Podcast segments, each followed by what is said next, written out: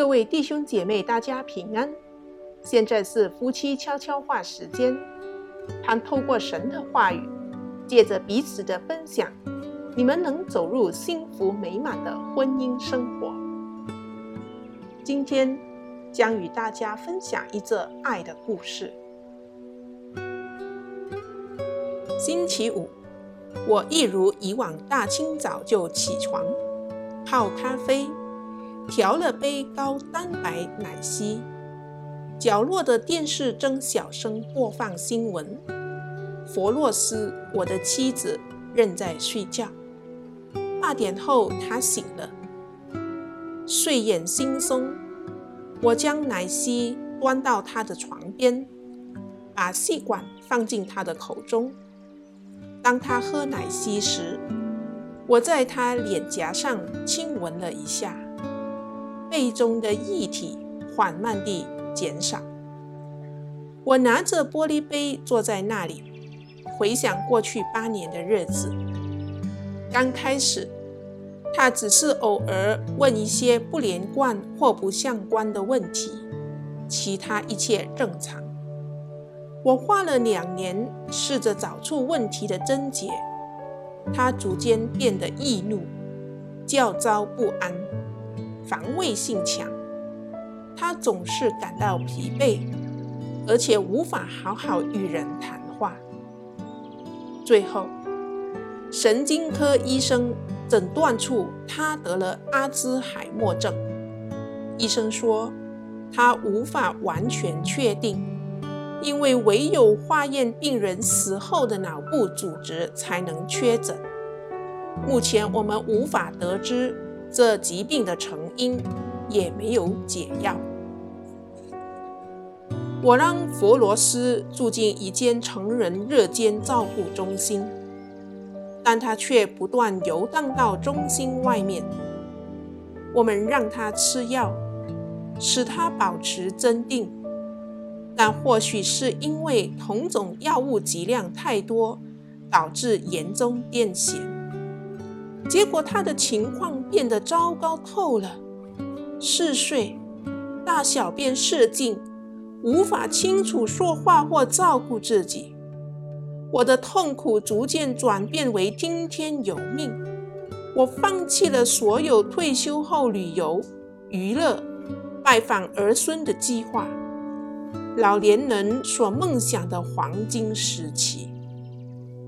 多年过去。我的日子变成每天例行公事，耗费精力，孤单，看似毫无成就。佛罗斯的力气与体重逐渐下滑，从一百二十五磅掉至八十六磅。有时候支持团体帮助我，好让我能够工作和上教会，但他每天的需求。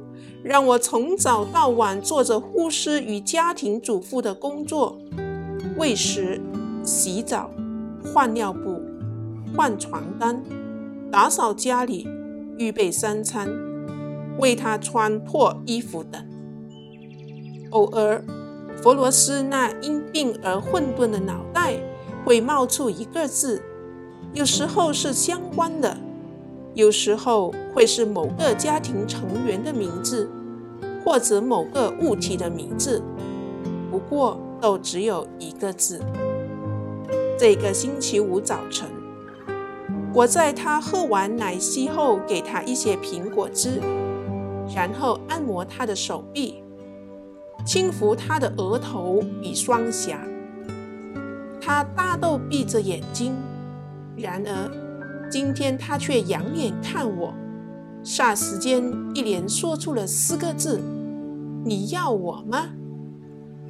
口齿清晰，声音轻柔，我高兴得快要跳起来了。我当然要你，弗罗斯，我说，同时拥抱与亲吻他。所以在完全沉默几个月之后。他拼凑出人类所能问出最正直的问题。他以这个方式为所有人发声：那些被罪恶、成瘾、饥饿、渴求心理疾病、生理痛苦所捆绑的人。他们既恐惧又软弱，害怕所得到的答案，却又不顾一切，愿意以任何的形式去问这个的问题。佛罗斯，我可以更明确地回答你。你或许很难理解现在是什么情况，但这正是我在此的原因。以上帝的爱照料你，为你带来完整、安慰、释放。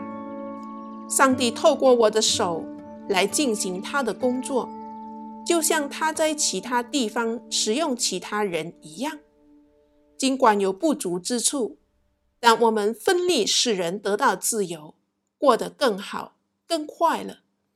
每天早晨端上高蛋白奶昔的同时，也将为他们带来未来的盼望，成为他们的祝福。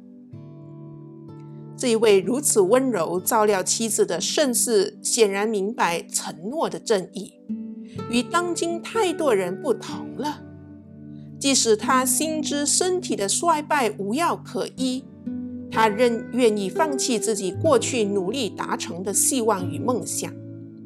他极度需要他，而他也随时在这。即使他无法给予任何的回报，甚至无法清醒地说一句“谢谢你”，如此机智且悲伤的情境，正是爱的真谛。毫无疑问地，对于接下来的婚姻生活。必定有你的梦想，只是要记住，上帝或许有其他计划。无论发生什么事，这计划有赖于你们对彼此坚定不移的承诺。